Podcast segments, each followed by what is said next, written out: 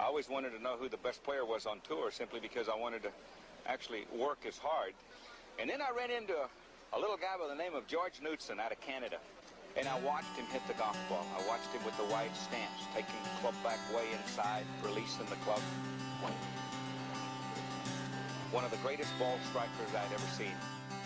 Hello and welcome to a brand new edition of the McKellar Golf Podcast. My name is Lawrence Donegan, and this week I'm joined, uh, for the first time I might add, by my good pal, Mr. Geoff Shackelford.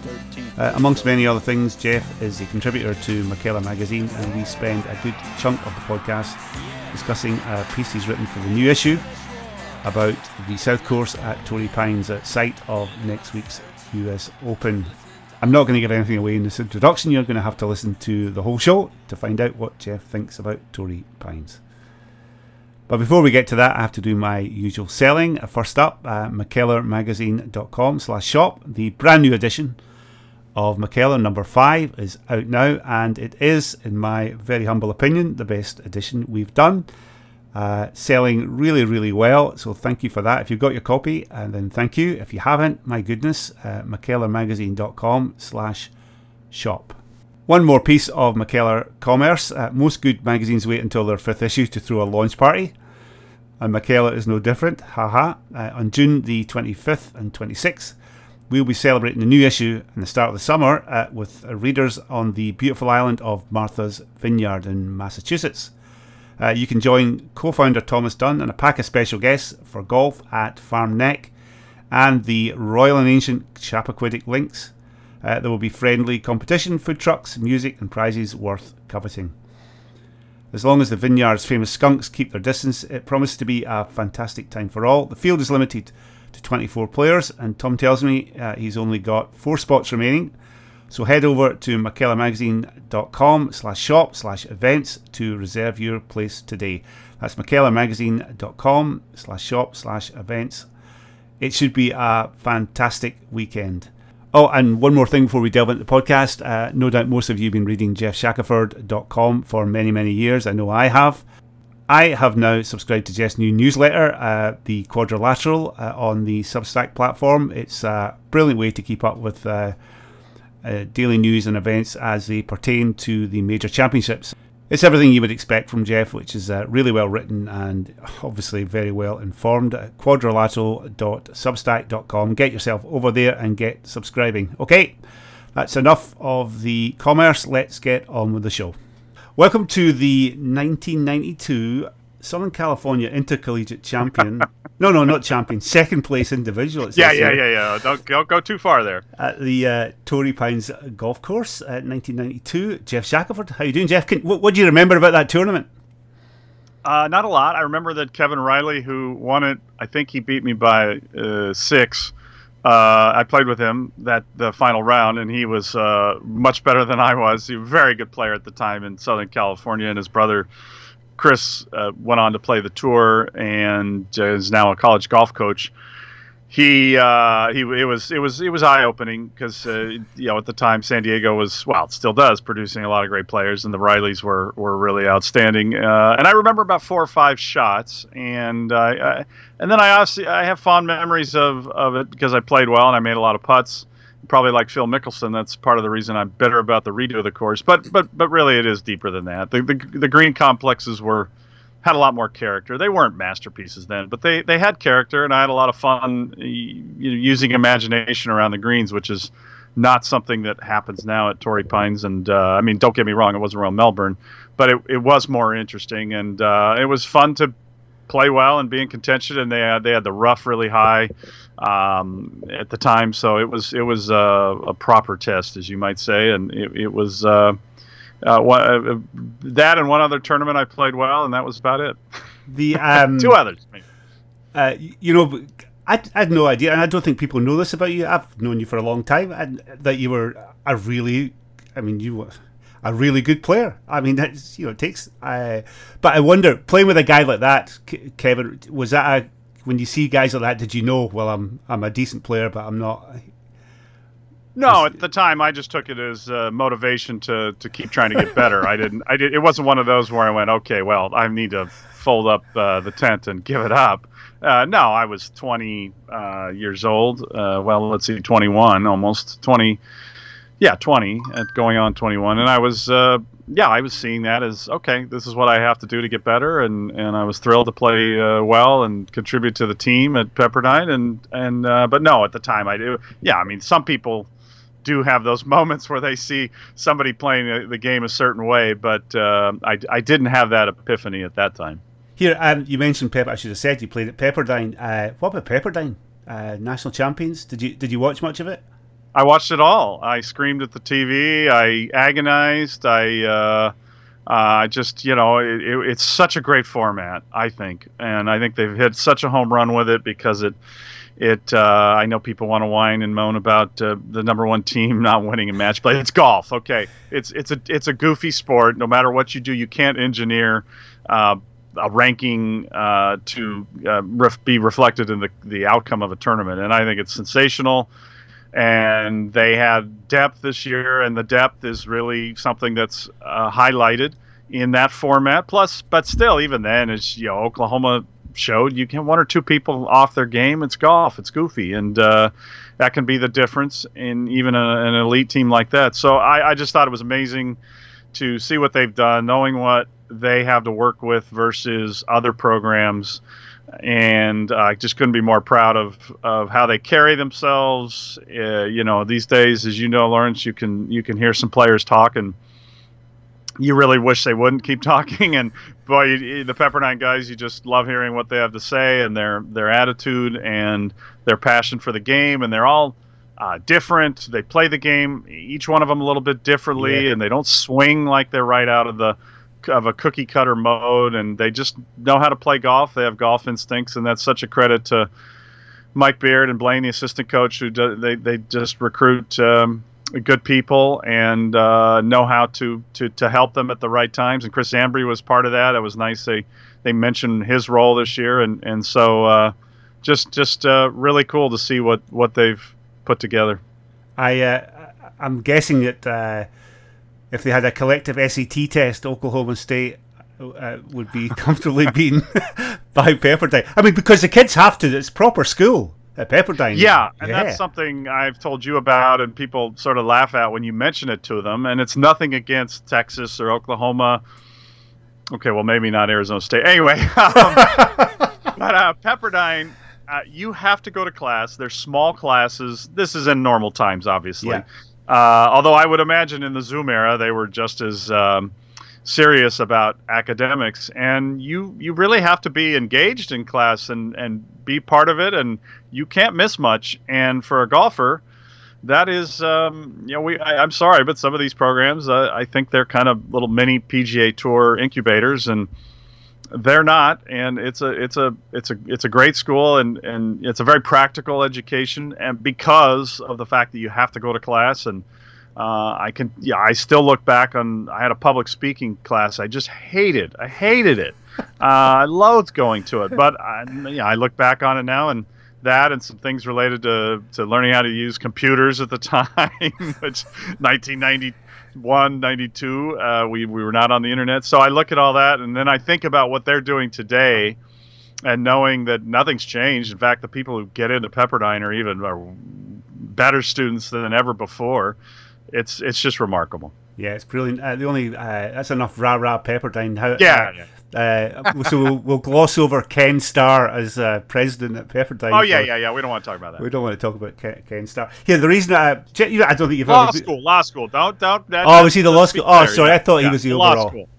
Uh, yeah, yeah, no, just the law school. Um, well, again, just to finish on Pepperdine, uh, my one uh, experience there, I went to the campus. Uh, um, uh, Floyd Landis had his inter- his case in the International Court of Arbitration was held on the campus at, uh, at Pepperdine. He was trying to get reinstated. I remember mm. sitting with having a coffee with Floyd Landis, and he looked at me straight in the eye and said, "I never took drugs."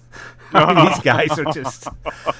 so you met him for coffee in Malibu and uh, Yeah. or something. And, Yeah, and uh, yeah, so I had half an hour Yeah. It's just amazing how I mean the the, Yeah. the, the uh, these people can just look you in the eye and, and, and lie to you. It's uh, quite Yeah. It never surprises me. Here, the reason we got you on, Geoff, uh, you've written a piece uh, for the brand new edition of McKellar about uh, Torrey Pines, um, Rees Jones's uh, redo. Uh, we'll come we'll come on to that a minute uh, in a minute, but um, before we get there, I I don't know how much you can say or or how much you can reveal, uh, but uh, the U.S. Women's Open was at uh, the lake course at, at Olympic Club last weekend. Uh, Gil, uh, Gil Hanse is uh, up to redo the place. I think you're doing a bit of work with them on- that. I, I mean, is that is it is it all all, systems go there, or what's the latest with the uh, redo? Uh, yeah, the club has commissioned Gil to do a master plan for all 36 holes, and uh, I've provided some of my insights. That was one of my other really good college tournaments. Uh, I actually have a, a, a on oh my, god, uh, this on- is No, no, there were only three. There were really only three.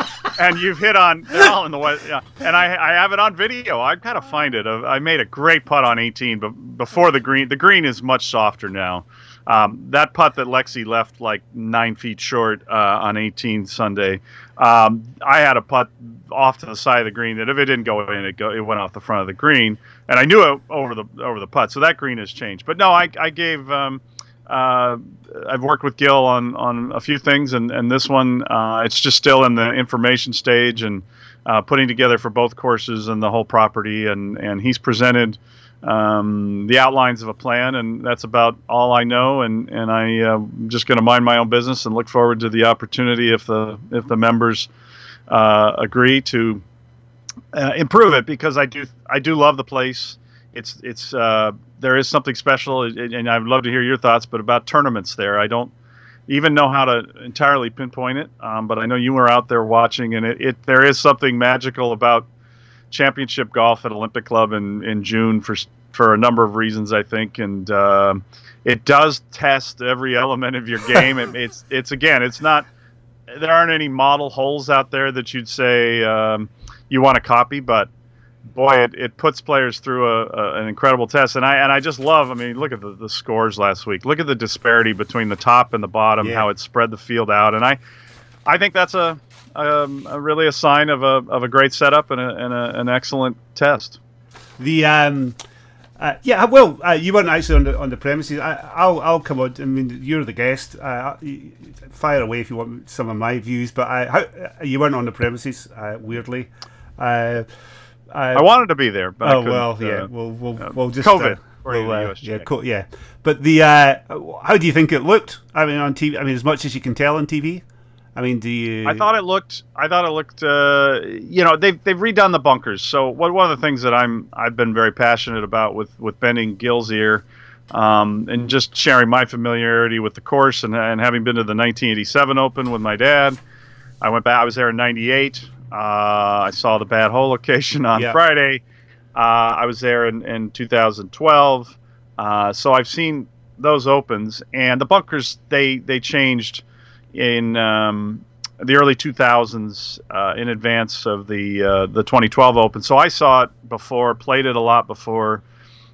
And the bunkers again, they weren't like Riviera's bunkers, but they they had a nice old aged vibe to them, and they were they they were tan color like the clubhouse, and uh, now they're just they're sort of bright white. They've been redone by a, a, a with a very Florida look. They're very clunky, and the way they they uh, kind of tie into the greens is goofy. Uh, I mean, then we had a player take an unplayable lie because she could not take a stance because the face was so steep, and they they have the liner underneath. Her ball was embedded, but she couldn't take a stance and had to take an unplayable. That's that kind of thing shouldn't be happening. Um, so I thought it looked sensational. I liked that they made last minute setup changes to ensure that it was uh, it didn't get out of control and or, or, or because the players were kind of horrified. It sounded like early in the week. Although that we know that now. That's kind of a typical thing in majors. Um, but I I thought it, and then the sun came out on the weekend, so. Uh, it was just uh, beautiful to watch, and I, I felt for Lexi because uh, she hit a couple of tee shots that were just off, and she got horrendous lies. But um, her wedge around the green was the killer, and and uh, it, those were some ugly. She had some ugly chips there on the back nine, but you, you just knew it was coming because of not because of her, but Olympics history. It just it just happens a lot there. Well, it's uh, a couple of things. Uh, on Lexi, uh, you knew it was coming. I, I just wonder what with that technique. Uh, she's got such a. Hang on. I better be careful here. I better choose my words carefully. But the uh, it's very unorthodox in every single aspect, and you just wonder how that that kind of technique holds up under the the mm. the biggest biggest. Well, I didn't feel like her misses were that bad. I just felt I, with the with the with the ball striking the, the now with the wedge in her hand. Oh, anyway, goodness. that was a different story. Yeah. See the uh, the bunkers again. This is not my. I'm more of a kind of broad brush guy. I'm not obviously yeah. a details guy like you when it comes to. It just struck me that the bunkers are so deep. Well, that's uniformly yeah. deep. Uh, uh, it's, it's, correct. It's uh, you you, you yeah. don't in terms of bunker, you, you, don't mind the occasional very deep bunker, but every single bunker in the golf course, you you're bar- you, you, can barely see people's you know heads poking over the top. It's uh, well, they evolved, and so when they came in, you know, one of the things that, that we do when I work with Gil is we try to take into account evolution. You want to embrace some of the evolution of what happens with a bunker, but sometimes you just have to take some things down, the buildup of the sand. And so they didn't do that. And then they also deepened them to put in this system of drainage and liners. And so the, the function kind of overtook the form and I think that's what Gil would would uh, hope to kind of get back. And I, I from what I understand, um, the, I think the members would be happy with that too, because those are those are brutal bunkers for for uh, for member play as well as for the best players in the world. I mean, having played it a, a few times in recent, years, I mean, it is it's brutal. It is brutal um, unless yeah. you're extremely skilled. Uh, a couple of the greens look to me look a bit. Uh, seven looks, which is could be is quite a cool hole. Actually, I thought they used well, it really yeah. well. So uh, seven and eight are the biggest, really awful changes. I used to, uh, I just adored the old eighth hole. It was it was kind of goofy uh, in a weird way because the cypress overhung. and when I played there in college, we were hitting a six iron if the if there was any breeze, which is uh, things have changed a little bit. Um, because it's it was uphill, heavy air, and into the wind, and yeah, I remember I vividly remember hitting uh, six a few times also because I had to keep it under the, the overhanging cypress. But they redid Robert Trent Jones redid the seventh. Bill Love came in, redid it again. Um, the old seventh was a three tier green. Now it's a two tier. The old three tier was kind of fun, but it got too steep for modern speeds. And then eight was just this beautiful.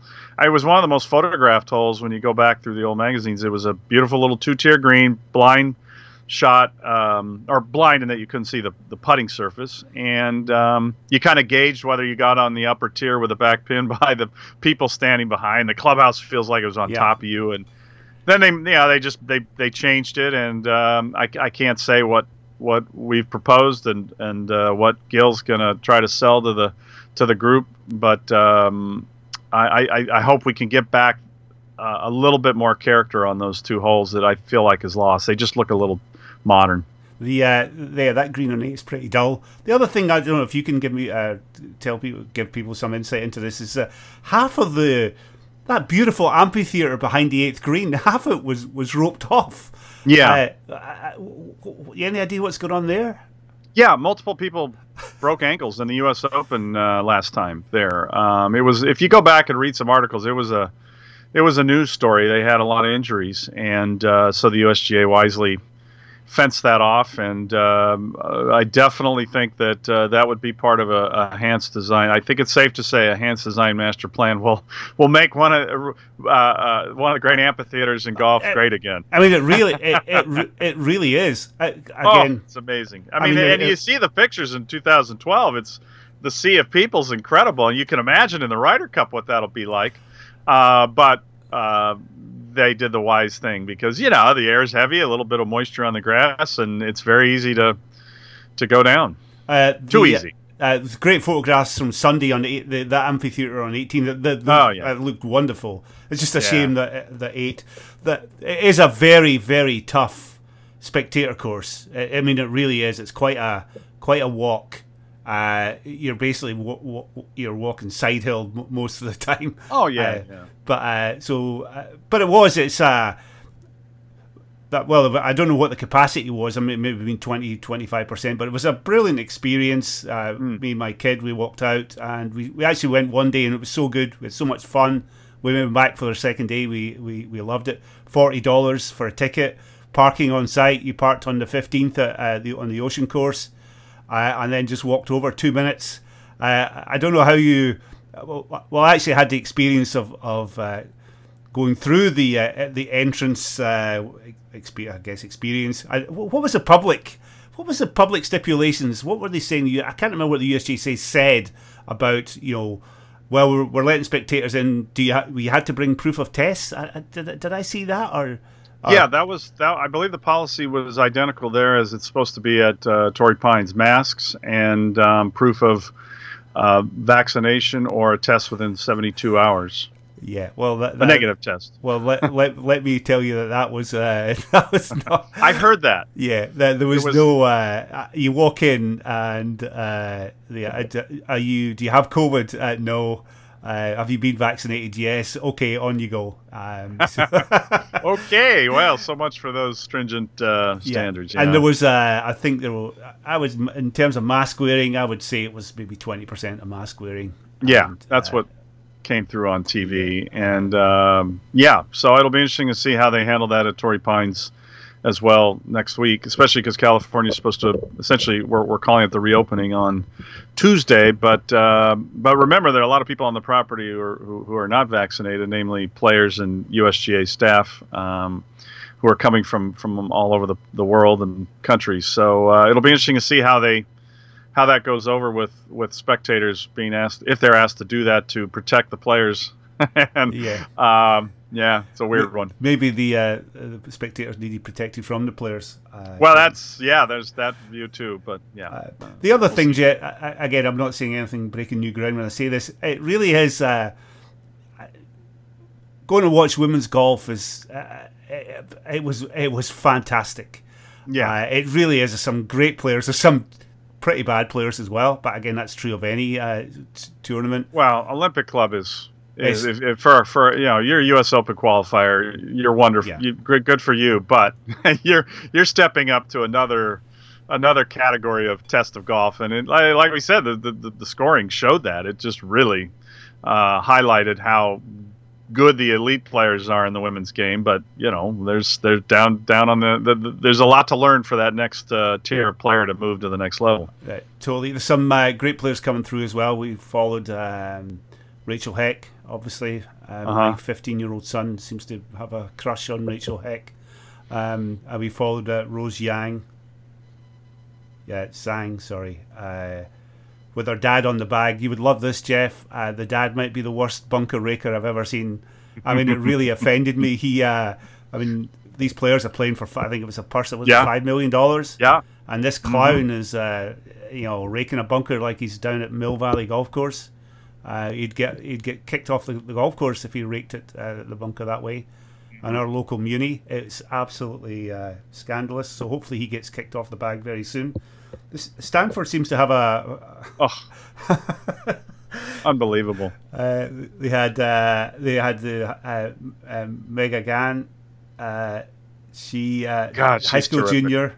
Uh. Zhang, the high school Can senior. you believe she's a junior? Can you believe she's a junior in high school? She carries herself like a like a thirty year old or th- I mean, she just was so impressive in every way. Uh, yeah, uh, actually, uh, Tom Dunn, uh, co-editor, co-founder of McKellar, he, he knows the family uh, from the New Jersey uh, Golf Association. He said she is, as advertised, as it says on the tin, she is authentic, mm. as you saw. Yeah. Wonderful kid, super smart, super talented, great family. They do things the right way.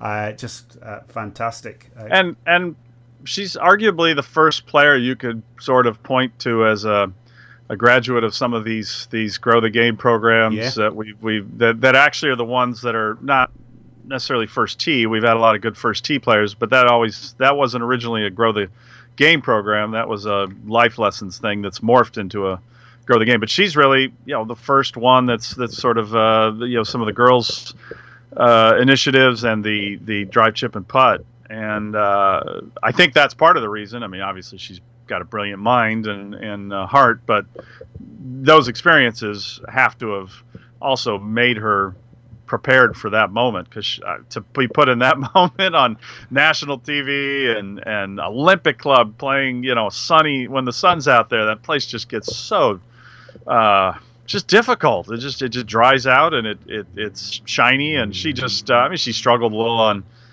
Saturday, but she got it around. She had nothing and she she still you know our uh, it's that's that blows my mind. That's just uh, that's a place that exposes somebody who's not on their game and she she was brilliant. Uh, the uh, yeah, three on Saturday. I mean, she had that blip, but even on Sunday, she, yeah, had, she got it around. Yeah, she got it around back nine. Yeah, and then yeah, Saturday's bad start and recovered, and just awesome. Uh, the uh, it's a quick word for uh, my favorite Shan Shan Feng. Just uh, just amazing. Uh, we were giggling at her 10 year old golf shoes that looked like Reeboks, something from 2004 or something. Huh. Uh, phenomenal, great golf swings. She had a chance on Sunday. Uh, really followed the, the. I mean, women's golf is in a, phenomenal place right now, and it can only uh, can only get better. Uh, yeah, and it's uh, you know we've been talking about it for years, and it was nice to see Mike Whan finally comment on that recently. But they really do. They have they, they have not put a priority on venues and and we just see when you put them on a venue either that we know like Olympic or one like Wilshire where uh, it brings in a few more eyeballs just because people want to see the course, but it also gives them a chance to to show off their skill that they they just play so many um, average golf courses, and so uh, what the R&A, USGA, and PGA are doing, PGA of America, and I guess throw in Augusta too with with the women's amateur, but mainly the three three organizations using their men's championship. Basically they used to use those as a way to force somebody to take a senior open or an amateur. Yeah. and now they're now they're using it to force them to take a women's open or to get back kind of in the good graces or or, or just to just take the their women's championship like Baltusrol's going to host uh, the KPMG after this redo by Gil Hanse. Yeah, it's just going to be I just think it's going to really elevate the women's majors in the next 5 years and that's that's just great. I think it's the best thing the, the, governing bodies are doing at the moment. To be honest, um, it's great. I've just so many things because we have uh, talked to you quite often. Yeah, we have uh, the trash story pint yeah, too. I mean, oh well, we're going to get there. Sorry, but uh, just something you mentioned. You mentioned about Bel Air, and I saw something you tweeted which I thought was really uh, smart. Is just uh, how amazing city golf is you'll golf against the city back the, the cityscape, yeah. you know, that backdrop. And you mentioned Bel Air. I mean that. Oh, Wilshire, Wilshire. Oh, sorry, Wilshire. Sorry. Um, Although Bel Air's Bel Air's kind of going to be amazing when the women's amateur is there and the Curtis Cup because it's. Well, I'm not going to say it's in the city. It's in one of the most expensive neighborhoods on the planet Earth, but but it is it, Sunset Boulevard, UCLA, yeah. uh, views of the city. But Wilshire, really is in the heart of the city. And I, you know, I got into that because uh, Rancho Park here used to host. Uh, well, I went to an LA Open. I'm old enough to have been there when Arnold Palmer made his, his run in the '83 LA Open, uh, which was one, still one of the loudest, most exciting things I've ever seen. And um, then it hosted the LPGA, and uh, I caddied in the Champions Tour event there, the Senior Tour. Uh, the security. Who'd you caddy for? Sorry. Uh, DeWitt Weaver oh. uh, who recently passed away. Actually, uh, that was quite an experience. He uh, he was a lot of fun to work with, uh, but a little little kooky on the greens, and I mean, like he. We're right, ten minutes or fifteen minutes before the tee time. He was hitting putts, and he just he just stood up from a putt, uh, pulled out, went to his pocket, pulled out the car keys, and just held it in front of my face. And I'm like, "What? Okay, uh, go get the other putter." and uh, it was stuff like that. We played behind Bert Yancey, who unfortunately had a, a meltdown um, at the end of the final round, and and uh, that was bizarre to watch uh, playing behind him. And um, but it was it was great great fun. Um, and uh, when you're and that was when Trevino was playing and the Champions Tour Although I think Rancho Park, if they had a Champions Tour event now, would get great crowds too because it's literally in the middle of the city. You can take public transportation. There's neighborhood parking, and there is just something about the energy you get from a public venue, but then also one, even if it's not public, uh, when you're you're in that surrounding city, there's that sort of uh, buzz, and and the players are a little bit different um, for some reason. You know, you're I, I guess because you're not at some remote country club or some suburban sleepy place, but you're you're in the city or you feel a little more energized. Uh, you know, the women you just talked to them. At, this year it wasn't the case at Wilshire because they had a strict uh, no going out to dinner policy, which has really helped their their COVID situation, which I wrote about on the blog actually the other day. I was a little disappointed. Nobody nobody really noticed them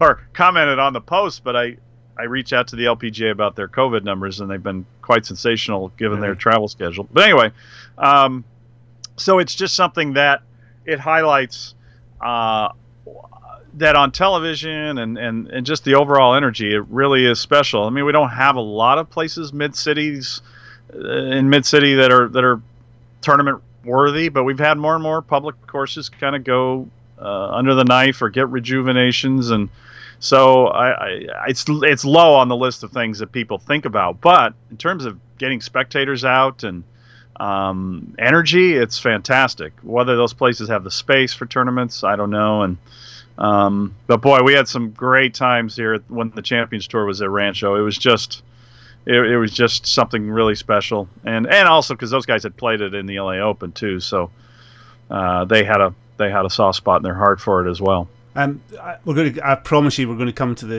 uh, 2021 US Open. Um, in a minute. But the 2023 US Open at LA Country Club, how do you think that will be? How will that look? Well, that'll have some of that. That'll really. You talk yeah. about a middle of the city venue. Um, I mean, Wilshire Boulevard goes right through the middle of the property. Uh, you can see downtown LA. You can see LAX. You can see. Yeah, you can see the Hollywood sign from the south course. You can't see it from the north, but you can see the Griffith Observatory, uh, helicopters, uh, just general city craziness kind of going on. Although then when you get down to certain holes on the course, what what really is one of the most magical places in all of golf, you have no idea you're in the middle of the city, and that's I think part of the allure of of the of the course is that you look at it and you see this uh, this this cool old design, and then you look up and there are these office buildings, and and it's just uh, uh, again it's just unusual and um, and I think it's going to work really well as a venue. I know people just think of LA traffic, and but UCLA is very nearby where most of the parking will be, and Century City has a lot of hotels, and we're supposed to have some interesting public transportation elements finished by then. I don't I don't know how those are doing, but I, I think it's going to be. And then on television, the way they're starting to capture these courses with drones and uh, the blimp shots, it's it's uh, I mean, you got a glimpse of it in the Walker Cup, but I think with the Open, it's going to be, it's just going to be incredible. Uh, I was actually, I was at that Walker Cup, and it was thrilling. It was just a thrilling experience. Uh, part of that is walking down the fairways, which obviously well, you would be yeah. doing at the U.S. Open. There's nothing like that. Yeah, um, but it's uh, it's a oh, I can't I can't wait for that. Anyway, the 2021 US Open starts next week. This is why we have you on. You've written a piece for McKellar at Torrey Pines. I'm going to give you the script, the TV script. One of the most beautiful golf courses in the world, and there'll be the, the, the, the guy on the kite just going over the cliffs. Uh, so we can we can safely put that in the, the bank. That's uh, going to be happening. Yeah. But uh, Torrey Pines uh, redone by Rees Jones and I think it's 2001, 2002, re redone. You always know yeah. when there's the, the re redone. I think when you get to the third re, then you were really in trouble. A yeah. redone in, in 19. Basically, I, I, I, I don't know. Being a super prepared podcast host, I don't, I don't have the magazine in front of me, but I, I can remember the first line. Uh, Torrey Pine sucks is the first line. Uh, that would be that would be my article, yeah. Not, yeah, that'd not, be your that'd be your article, yeah. yeah. Uh, so uh, What's so bad about Torrey Pines? Well, I try to explain in the piece, and, and I can condense it here because I love I love the property. You established that I I played tournament one tournament decently there, so Second, I should naturally yeah. love it. Yeah. Um, it's a beautiful property. It really is one of the great properties of golf. And the reason I use the word sucks first time ever, and I I, yeah. I it pained me to do it because I love San Diego. I love the area. Um, I'm so impressed with what they've done in terms of the maintenance. It's it's not an issue this time around, but it's such an underrealized uh, property in terms of potential, and it's kind of gotten architecturally worse. They've lost so many trees that the views have gotten better. Although I was watching the 2008 U.S. Open last night, and the the um, the loss of trees was was something. And, you know, they removed trees for that Open, eucalyptus and stuff, but now the loss of the Torrey pines uh, was really noticeable watching that replay last night. And um, so that has helped the views, but it, you'd like to see the Torrey pine since it's a such an unusual tree and really only relegated to that one area on the planet um, be surviving. It's not a good sign. So it's it's mostly the both both golf courses are just not uh, what they could be. And when you see some of the things around it, and that's what probably really annoys people like me and, and people who care about architecture. Although you, you talk to the locals, more people would rather play the north than the, than the South. Very few people have a great thirst to play the South unless they're just trying to check off a, a U.S. Open course list. It's just um, it's such a, a, a, nice property that is um, really kind of going against everything the USGA is trying to, to push now with sustainability. They just have so many acres of turf that are wasted with, with water and irrigation. Um, they don't really get the course and using the canyons quite right. They're trying again in this latest wave of redos uh, with the fourth hole, which did not function well in the last U.S. Open. And I'll be curious, given the forecast, uh, which is for not a lot of fog at the moment. We'll see that could change. If that fairway gets running, I'm not sure the way they've redone it will will solve the problem, and that should be a spectacular hole, and it could end up being a goofy one again. Um, but it's just, uh, and then you have just knowing what the old green complexes were like and what Rees Jones did to them, and just everyone's kind of uh, up, left bunker left, bunker right. You just pull out a lob wedge whenever you miss a green. It's uh, it's a good U.S. Open test in the sense that it'll it'll make you hit it straight and hit greens uh, if that's your thing. But in terms of creativity, uh, shot making, moving the ball, there's not a lot of that out there, and um, and so it doesn't really function well as a day-to-day public course now. The South, and and then as a U.S. Open course, it's it's again it's fine, but uh, when you know, and this is the key point, when you know the amount of money they have yeah. spent. Uh, and so much attention to cart paths. Obviously, irrigation systems are very expensive now, and they just had to do it. But but cart paths and crappy bunkers and um, uh, attempts to get things right. It's it's so depressing. It's just such an unbelievable amount of money, and, and it's not like it, it, came from profits from the golf course and the and the um, Parks and Recreation or whatever they call their department. And uh, but boy, that's it's a lot of money. Um, just briefly, I mean, it's hardly the point, but the daily greens fee for out, um, out of towners is, whew, it's, uh, I think it might be, is it, it's two, north of 250, I think. And then there's the, yeah. Uh, yeah, you know, if you, you I think the residence is sixty to seventy or well, that, that's, something. That, like that. That's kind of the the going rate. Context is everything, Geoff. Reading it's you're saying that, when you see what's around it, you're talking about is it the state park to this? Two things, yeah, yeah. The state park, which is extraordinary. If you're ever in the area and you you like any kind of a hike, it's not a big deal. It, uh, it's a, they're general trails, but it's a, a stunning park, you know, and it's a protected. Uh, resource for that reason. A national uh, has a national designation. It is uh, it's just beautiful, and and and obviously the property where the golf course is is what was was bulldozed for a number of different uses, and then re and then turned back into a golf course or turned into a golf course in the 50s.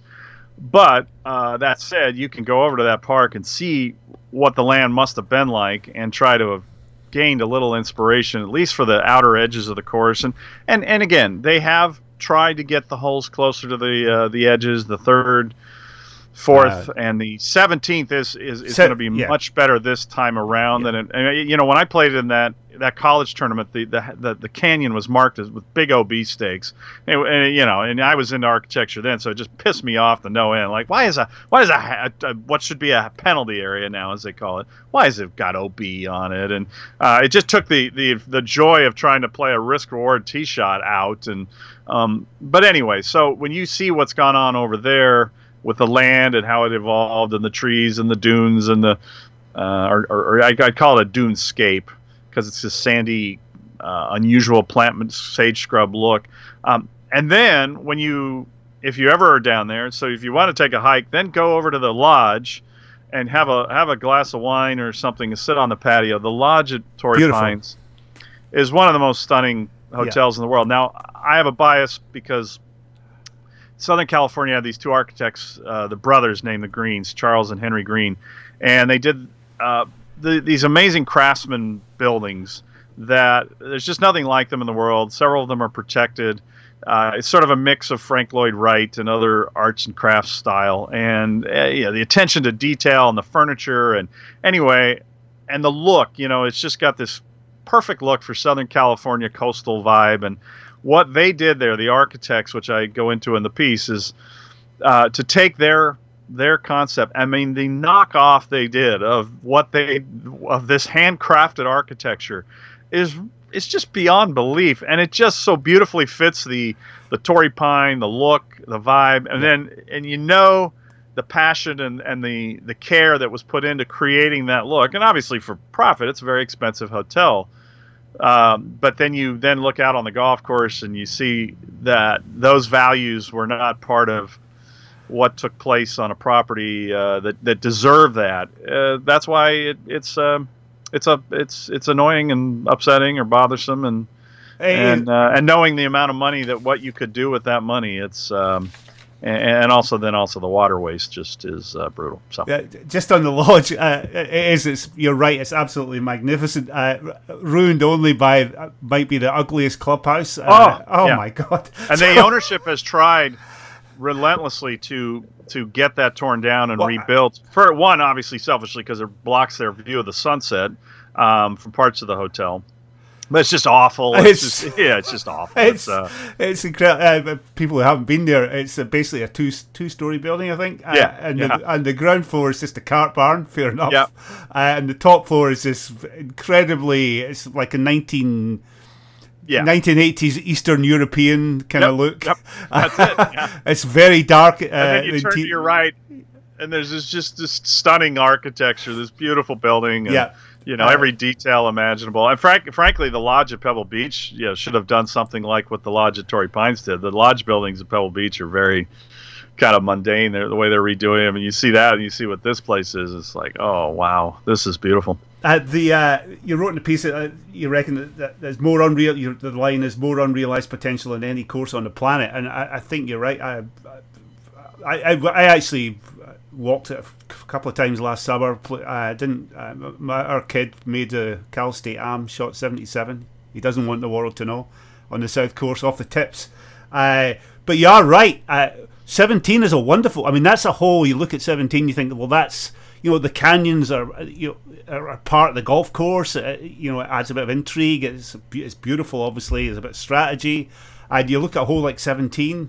Um, compare that to four, which again, what four is what 25, 30 yards from the from the. I mean, I you understand for safety reasons. Oh, Yeah, but uh, but uh, you know you look at it and you think well this is what it could be like and uh, there's touches of that all over the place sometimes what struck me about the golf course is it's just unremittingly dull it's Yeah, incredibly green Uh, Yeah. uh, the amount of water the, the, the you know Oh, yeah. is uh, uh, that sometimes you, you you if you if you didn't know where you were, you think, well, I could be in some the Midwest or something. Uh, this is Right. uh, kind of dense, dull, uh, very green uh, golf course. Uh, yeah. Bunker left, bunker right. but, well, uh, I, actually, I wrote this down. Uh, credit to uh, uh, uh, Derek Duncan uh, at Golf Digest who, noted this: fourteen out of eighteen green complexes left, right. Yeah. Can you believe right, that? Yeah. And the, and the fourth hole, um, no, the fourth just used to always be left. Now it's this horrible center bunker. The the green is just a disaster. But yeah, that, that's uh, I mean it's very cookie cutter. Um, and then and then you get into the details, and I, I mean you can't we won't go down, but I mentioned it in the piece.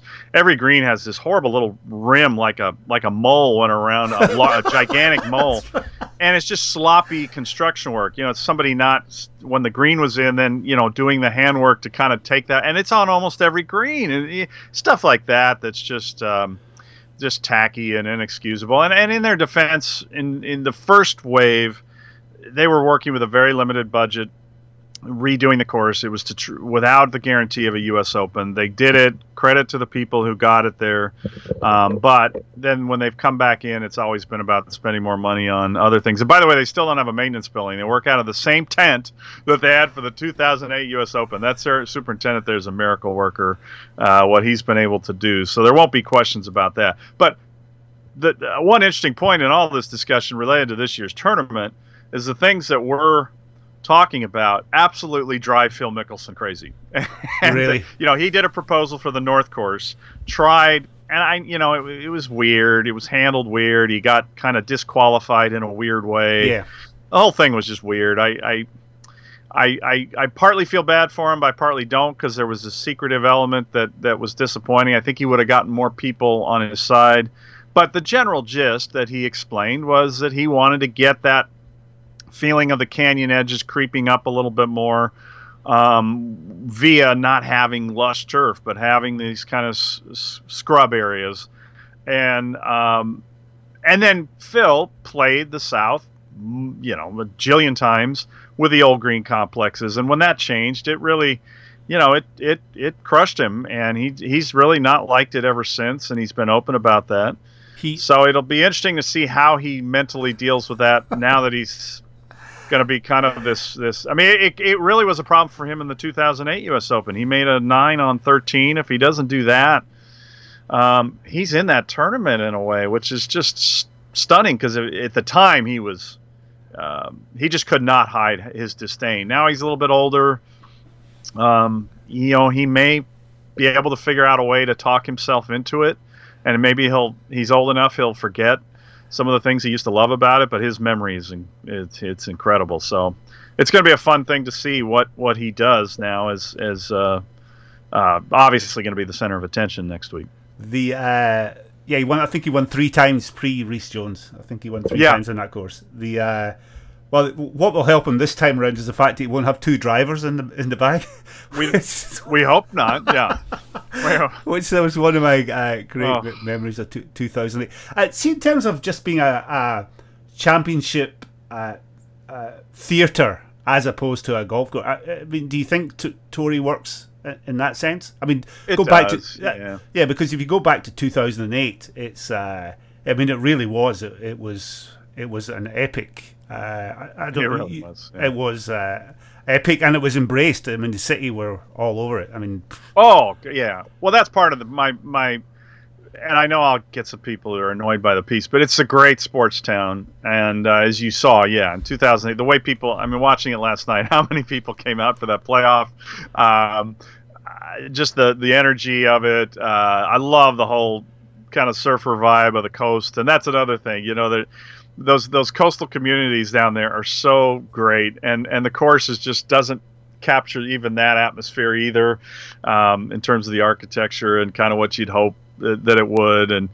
Um, it, it is great theater. The pond on 18 is ridiculous, but in a weird way, it, it oh. sort of works. Uh, yeah, yeah, but, it's it's absurd, and and it, but it does work for a, a risk reward par five. I mean, watching again last night, how Tiger um, the role it played, and, and I forgot how tightly they had the bank shaved. I'll be curious to see what they do this year for that. But um, it, it's yeah, it's cheesy and forced, and yet it it, it kind of works for that for the finish. And 17, like we talked about, it's a better 17th hole now. Um, I think you know they have a new tee, although the tee is awful. It's not very level, so we'll see how that works.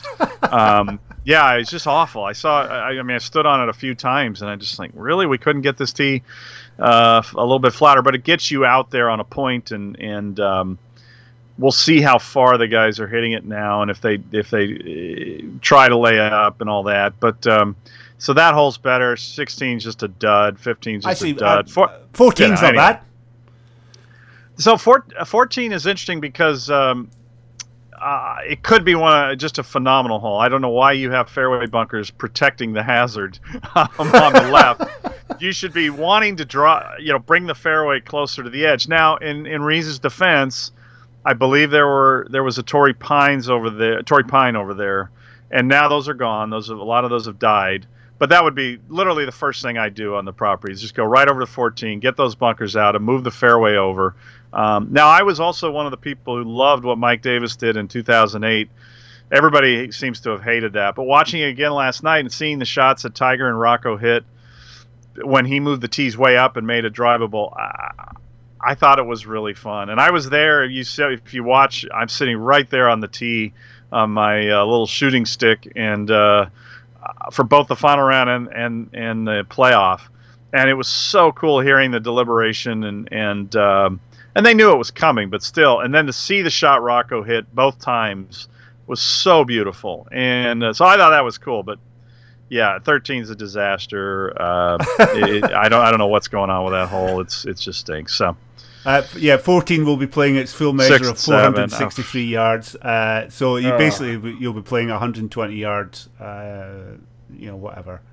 Uh, yeah, yeah, uh, yeah. At the state am they they moved to tees up. Uh, even mm. our little 14 year old was having a go. really fun, fun hole, shorter. Wait, having a go at the green? Well, it was only playing about 270 or something like that. Oh, so they play. Oh, they did the full on drivable yeah, thing. Yeah. Oh, cool. Yeah, uh, because I, I thought that tee had sort of been abandoned. Um, that, no, or no, yeah. they, no, they, no, they drove the green. Trust me. cool. That's great. Yeah. I, like I said, I think I think it's a neat hole. But my, it's interesting. Mike Davis was just that one is always cited by so many people as uh, like some sort of turning point where where it's just he just went too far with the course setup stuff. I, I've never I've never agreed with that that point. I, I thought it was I thought it was fantastic and added to that that 2008 Open. Uh, before, well, on the same subject, you're thinking about LA uh, Country Club, the Walker Cup. I can't remember the hole. Was it the what was it? Yard par three? Was that fifteen? Yeah. Yeah. I mean, uh, yeah, that was really special. That wasn't that just a wonderful uh, idea. It was. It's just a great, and it gave the guys kittens. I mean, I'm sure a fair amount of them uh, birdied it, but I'm sure a fair amount of them bogeyed it as well. It was we had one bogey. It oh, was really? Stewart Hagestad, the member. Will Zalatoris made the most incredible up and down there. Um, yeah, there were there were quite. It was like it was just the perfect dispersion of scores, um, and th- that that was just a, so fun to watch. And uh, certain people just hit beautiful shots. In the Pac-12s, it was just as incredible. Uh, Casey Martin, the, the Oregon coach, was was out on the green when his guys were on the tee and with waving both arms, this uh, standing on the spot where he wanted them to hit it to funnel the ball down. And and Russ Myers, the superintendent at the time, and I were just standing there watching. It was so fun to see. You know, he was actually coaching. There was real serious coaching because he had seen the first guy come through.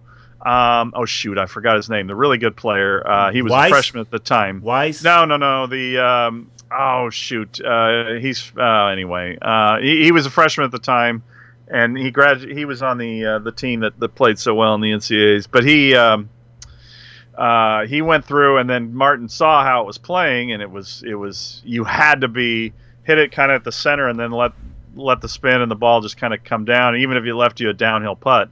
And it was just cool to see him out there. Uh, doing that, and then a couple of his guys followed the line perfectly, and, and one or two uh, had tap ins. Um, but but again, look at you can hear the excitement in our voices when you talk about you know how they played 14 in 2008, how they played that whole uh, LA Country Club.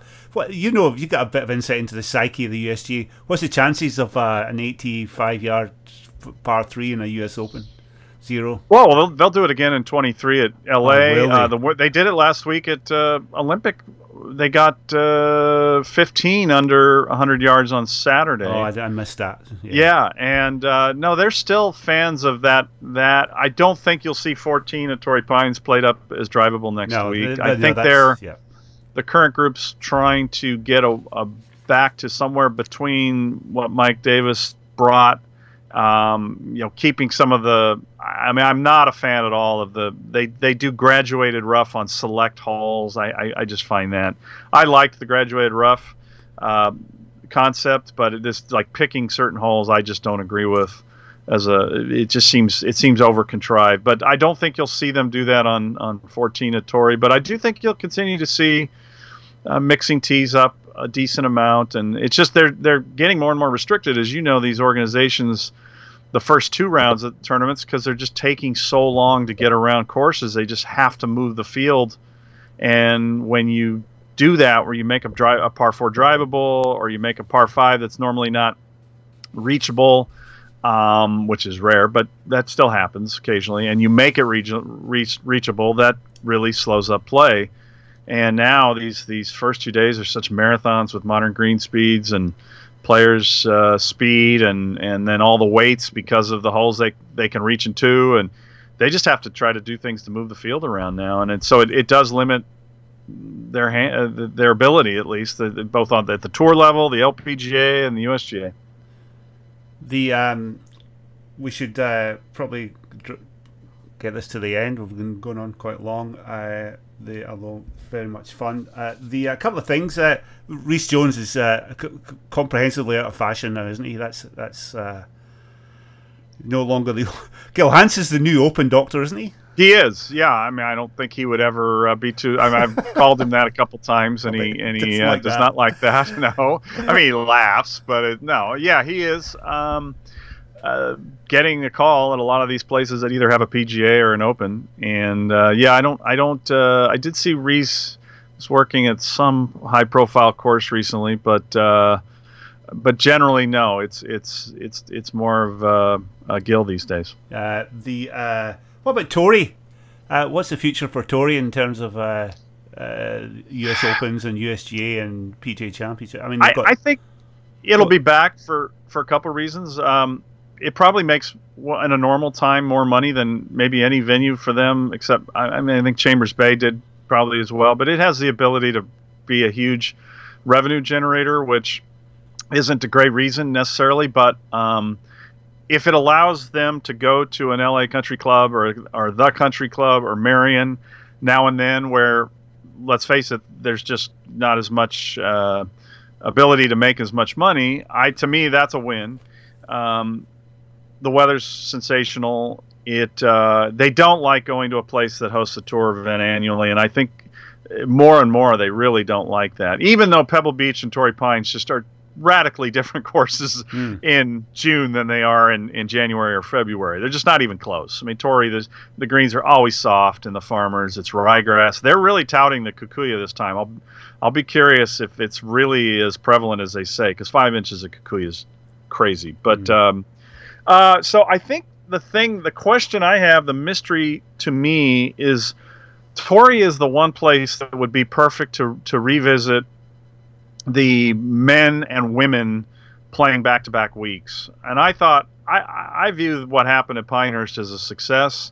Um, I think the, the difficulty with Pinehurst is that you can get weather and it just makes it adds a tension that they don't really want to deal with if they have to spill into Monday um, when you're doing a back-to-back week thing like that. Plus, their landing areas are, you know, pretty similar, and, and that's something they, they don't want to have a lot of divots and, and all that. Divoting is uh, the word, I believe. So, Torrey to me is a place where you could vary the landing areas a little better. The you know you're not going to get a rain out. Um, it's an easy place to get to. There's just all these reasons why it it would be the ideal place. And I, I just, for the life of me, don't understand because the concept of the USGA anchor site system that they've been floating, and I, I don't know if it'll be a success, which is basically going to a, a rota.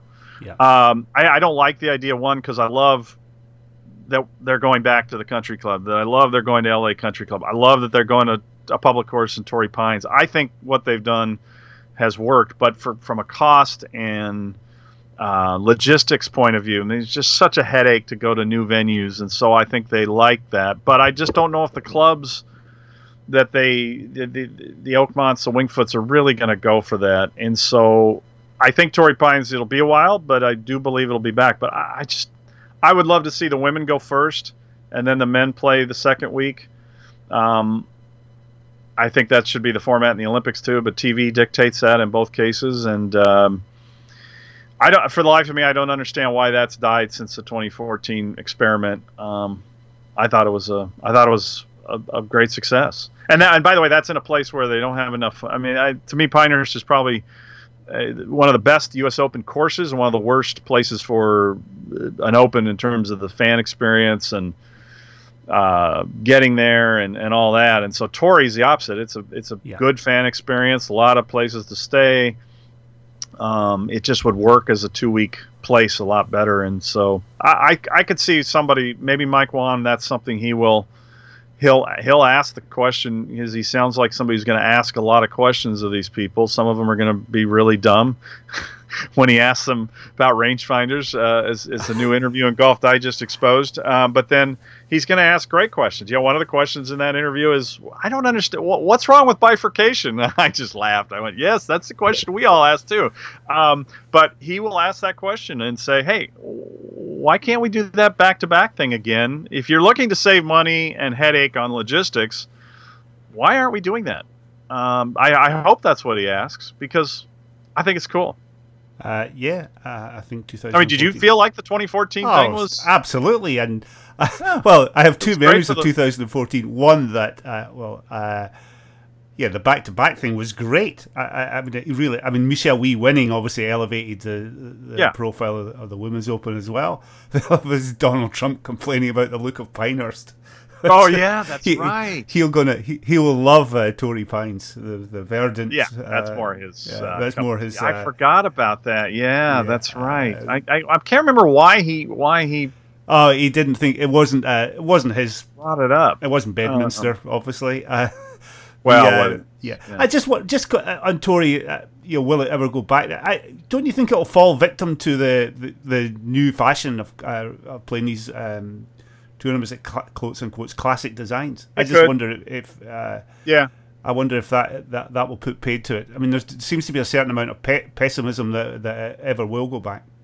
Maybe that'll change. Yeah, that that definitely is part of it. There's there is, I mean, you you know from your time following these things, compared to even just five years ago, but especially compared to ten or fifteen or twenty years ago, the value placed on going to a great course and what that does for the ambiance of a, a, championship and and you saw it with the women at Olympic Club and you're seeing it more and more that that people appreciate that and it makes for a better um, better tournament in every way. And it could fall victim to that. Um, I, I, I, think that's certainly an issue but I, I, I actually I would really I would say that hosting the annual tour event and um, uh, where they've got lined up, uh, and the anchor site concept are probably the, the bigger issues. But I, I, ultimately think the anchor site thing will not really happen. It'll it'll be more of just basically Pinehurst and Oakmont and Pebble Beach because Oakmont seems to be in on that maybe, but but definitely Pinehurst and Pebble will be locked in,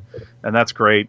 Um, but I think there's still going to be room down the road for for these uh, occasional uh, Torreys and LAs and and uh, and I think is uh, the West Coast thing is still crazy to me how these organizations aren't trying harder and harder to they they're trying a little but and and the golf ball going too far really does oh. rule out several venues um, or, or, building a, a, a, new venue on the West Coast or or going looking at something like a I don't know sandpiper or something and um, trying to get big golf out here because it's just it's just you know it's just the weather's more predictable in the summer and it's just more people see it because it can be played in prime time. It's terrible for people in, in the UK. It's it ends up finishing in the middle of the night, but what do we care about them? Right. Okay. Thanks very much. Um, anyway, we'll we'll we'll call it. Uh, looking forward to. It. I know I'm looking forward to. It. Uh, I'm looking forward to uh, Quadrilaterals coverage want to pitch a yes. little, little bit of Thank you. Yeah, daily coverage, and uh, the USGA would not uh, grace me with a pass. Maybe I need to grow a beard and put a hat on backwards. um, and Hawk uh, Merchandise, uh, Peter Millar, and, and all the good companies that uh, speak to the everyday man. But uh, I will, I will. You know, it's sad, but in a weird way, Lawrence, right now with the way the the player bubbles and all that, it it's it's sad, but you can other than being able to share insights about the golf course, you can do better coverage away. I mean, no laying up just is doing a great job during these events. If you're on Twitter and you you like you know post round conversation, Golf Channel's just made life from boring and the conversation is skirting issues and so if you really want authenticity and you want sharp takes and um, it's it's people like them and, and, and Andy and Brendan doing their podcasts every day, and I feel like my newsletter is a different thing than what they do, and it's sadly, I I it kills me because that, that that week at Torrey Pines uh, was one of my great weeks in in my life. It was it was so fun, everything about it. Uh, and so it, it kills me not to, to be there. But um, you know, I don't I don't grow the game like some people. So that's that's where we're at with uh, with the modern USGA. The uh, yeah, that was one of the worst weeks of my life. 2008. I wrote a piece really? that appeared on. What? No, no, I'm only teasing. On oh. Monday morning, I wrote a piece saying 18 hole playoffs suck. oh my gosh! I forgot how good the playoff was. Watching it again last oh. night, and I, I mean, I remember it was good, but then seeing it again, seeing how clutch Rocco was, and yeah. you just think, oh, he's done now. He's three back. And now, granted, the version they showed last night was trimmed uh, to the best of, but it was still like, wow, what a great playoff. the, uh, the the the worst thing about it was the uh, the, the extra hole. It was so. I mean, it was yeah. Over. That, it ended. Yeah, exactly. Yeah, it ended. As, yeah. it, it, that's what you remember is the ending was a dud, but getting to it was. Um, well, I think was played superb, and the did, did, they play the extra hole on seven? Was it seven? It was a seven. yeah, yeah, it was a weird was right choice as well. I don't know why they played it on seven. Uh, and it was was close by. Uh, and it was also it was so. Uh, it was so because it's a tough hole. I mean, it really favoured Tiger. You know, it really it did. did.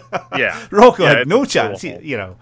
And by the uh, way, another hole that just oh, I mean, six and seven are two that that don't get mentioned enough is just could be so cool and so good, and they're just they're well, just not. The thing about. I mean, we're over we're over this conversation, but the, the, I know two and five are basically the same hole. I mean, I don't, I don't understand why would you have two oh, identical yeah, holes? holes?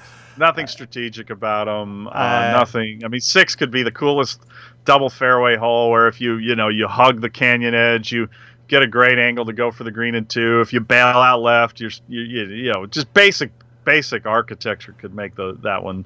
Uh, and two and five, yeah, there's just um, they are they're the, they're pretty much the same hole except two is a little bit uphill and. Anyway, yeah, it's disappointing. so, I, uh, just I, a word out to uh, Tommy, uh, your good pal Tommy has done a, a rendering of what the third yeah. hole could, could look like in the in, to accompany your uh, piece in McKellar. Yeah, um, Tommy Naccarato. Yep. I, again, uh, Geoff, I'm not to blow smoke at both of your backsides. But as soon as you see the, the visual in the magazine of uh, what three is right now and what you three could be, I mean, it's just like being hit over the head with a hammer. It, yeah. it's astonishing. Uh, and the, go on. The four photos and beautiful. You know, we, we use the same photo for both, uh, but it's just beautiful light. I was out. That was taken one day uh, before I left the grounds for the the farmers uh, in 2019 it's just gorgeous light, and it's still just you look at the features and you go, oh, it well, just that, fights. It that, just fights the land so well, much, even even in that beautiful soft light. Uh, and, and that bunker, I mean, it's just. Oh. I, I, I mean, uh, oh, and the green has go... like two functional hole locations. It's a nightmare for the setup people, and it and it goes away from the canyon, and it's oh, it's just awful. Um, it's just awful, and it's got all these multiple, great alternate tees. You know, you can play it a little longer from the right. You can play it short up high. So the tee part of it's really good, but the yeah. green and then the green is just set up for for this sort of Redan like thing, and the, the you, ugh, it's gross. There's a big catch basin over on the right, so for daily play, it's goofy. Uh, and then for and it doesn't really bring the canyon in play. It's it's. Uh, I, I, but they will play that one very short. I suspect oh, really? one day. The uh, yeah, it just strikes me that uh, you know if you'd given a twelve-year-old a, a, a, you know a yeah. crane, and I'm sure that they would have yeah. Uh, anyway, it's the, the, lack of imagination is, quite striking. Uh, you, yeah. that was a great choice to illustrate what, what it could be at, at, at, at Torrey Pines. So of course, Geoff, uh, God, we've been talking for more than an hour. Yeah. I'm sorry I kept you on so long. Uh, great to have you on, and maybe we'll have you on again sometime in the future. Thanks for All coming right, on. thank you, Lawrence. Appreciate it.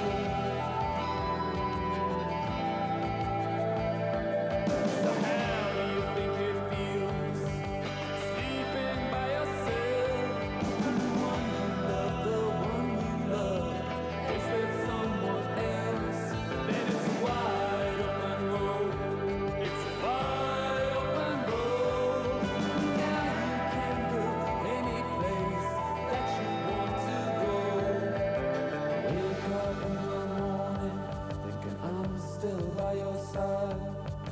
I reach out just to touch you. Then I realize it's a wide